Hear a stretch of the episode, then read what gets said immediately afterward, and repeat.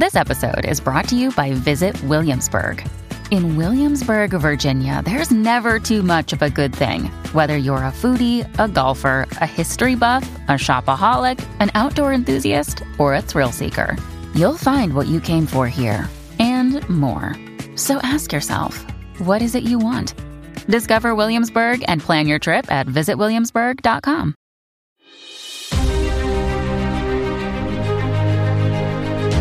Hey, it's Matt Schrader from Score the Podcast. This is a little bonus conversation we had with Christoph Beck, talking about his love for modular synths and the changing form of film music, uh, plus his first live performance in Holland, and uh, a movie he just completed called twelfth Man. It's fun to actually be back in this room and see that, Chris, we were talking about just a moment ago, it's different because there is an enormous amount of gear that wasn't here the last time I was here. What are all those buttons and wires over here? Well, I think of them as a collective more than a bunch of individual pieces of gear. Mm. That is my modular synth.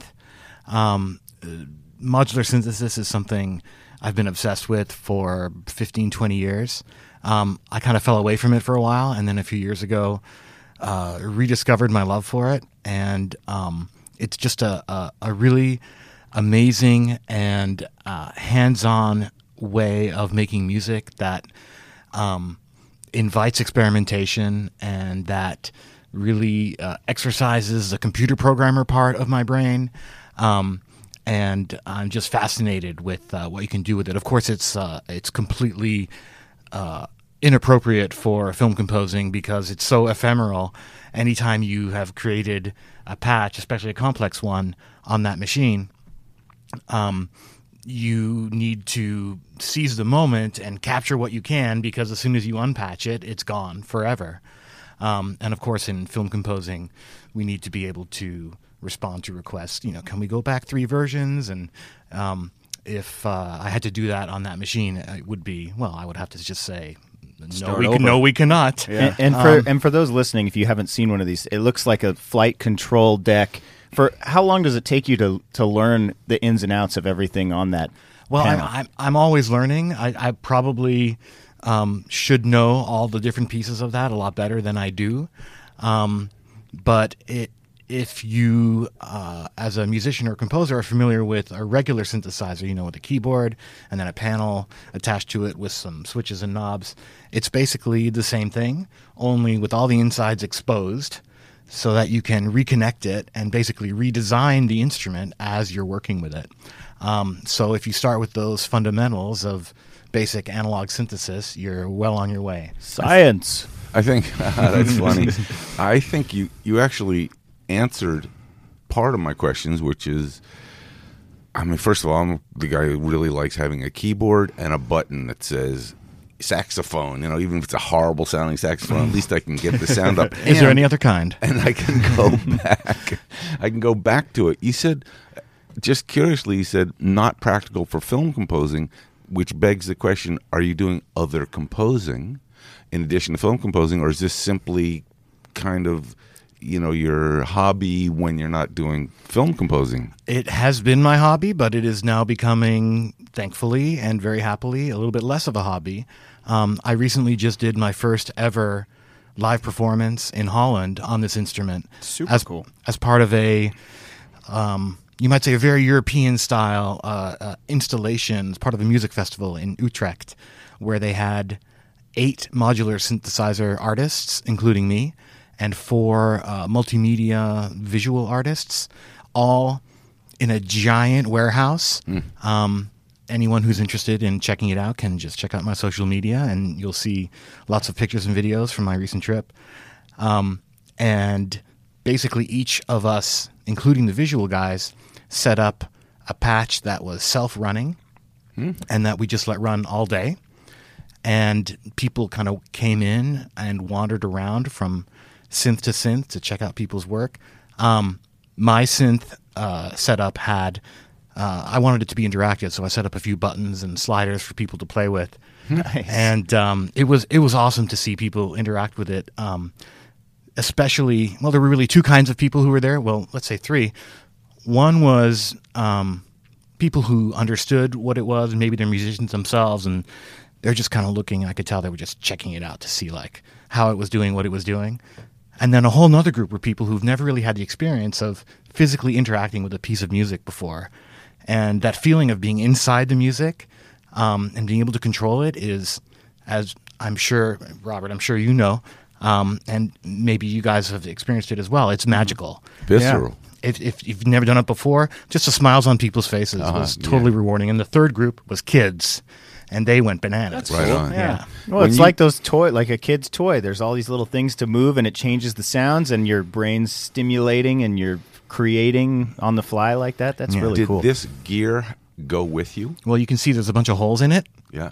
Those are the pieces that came with me. I couldn't uh, bring all of it with me. That that would be pure insanity. But I have um, I have a couple of portable cases, and I, I set up a, a special. Uh, You know, specially curated selection of modules to bring with so me. So this is like I, a, yeah. a musical museum, or not museum, but like an art exhibit, but but interactive for people.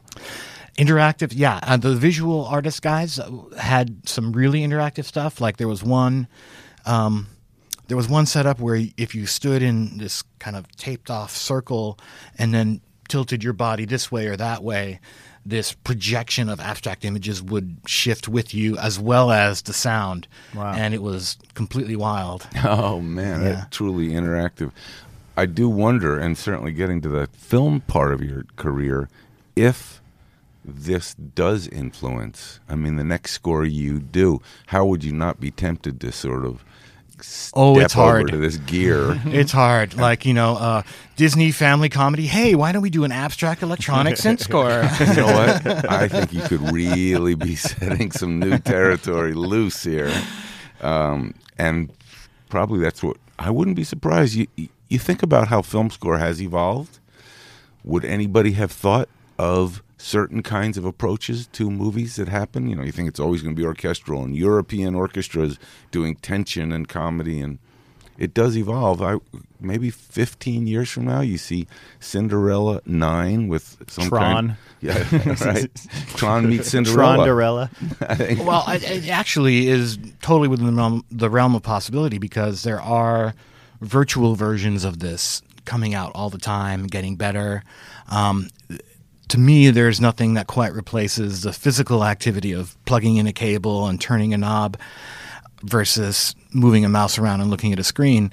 Um, but I will say one of the things that uh, was part of this exhibit in Utrecht was a modular synth that was contained in a three D virtual reality world. And you put on the glasses mm-hmm. and the headphones, and you hold these um, controllers in each hand, and you can grab virtual modules from like a bin over here and put them in a three D space, you know, up, down, left, right, towards you, away from you, and you connect them also virtually.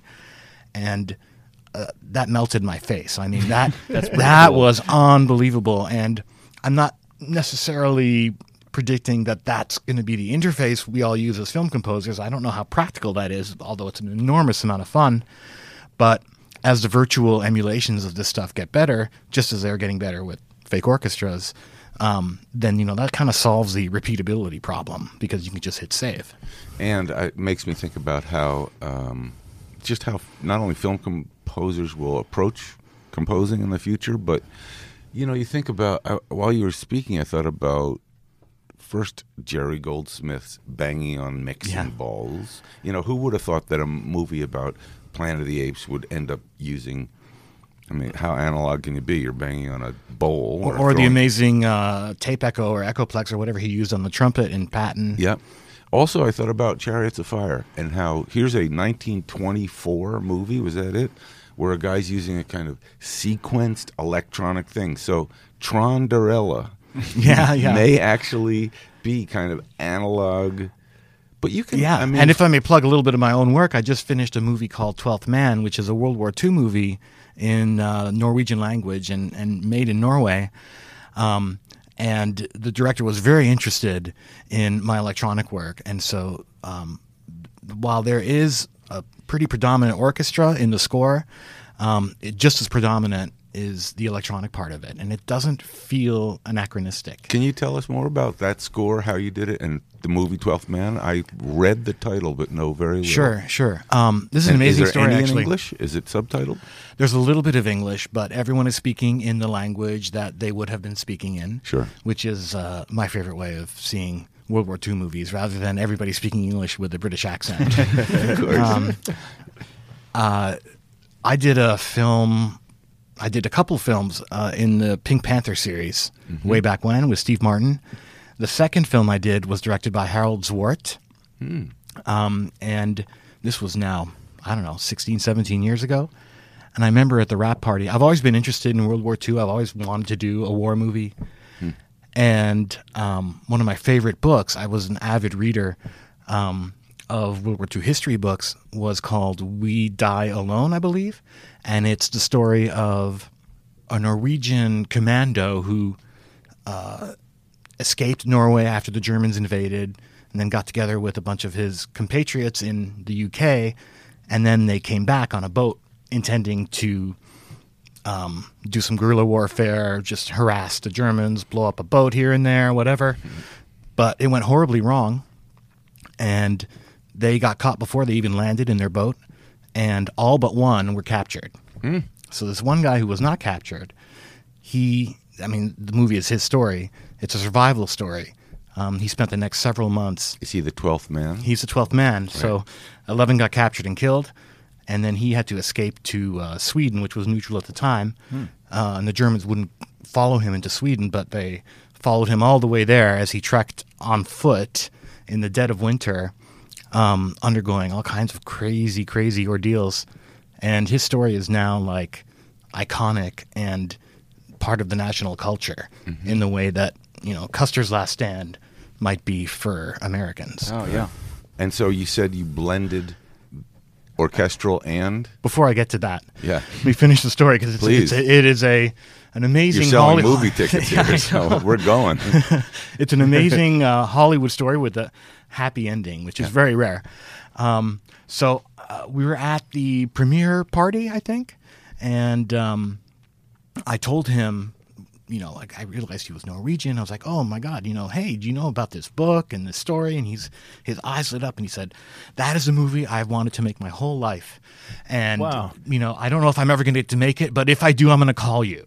Amazing. And so this is Pink Panther time? Yeah, oh yeah, yeah, God. yeah. So way back when, and no, you know, uh, from a um, from a traditional studio executive standpoint, you know, I was just the comedy guy, right? So fifteen years later, sixteen, um, I get a phone call, and he kept his promise. Like, he called me to do his World War Two movie when he finally got a chance to do his dream passion project. That's awesome.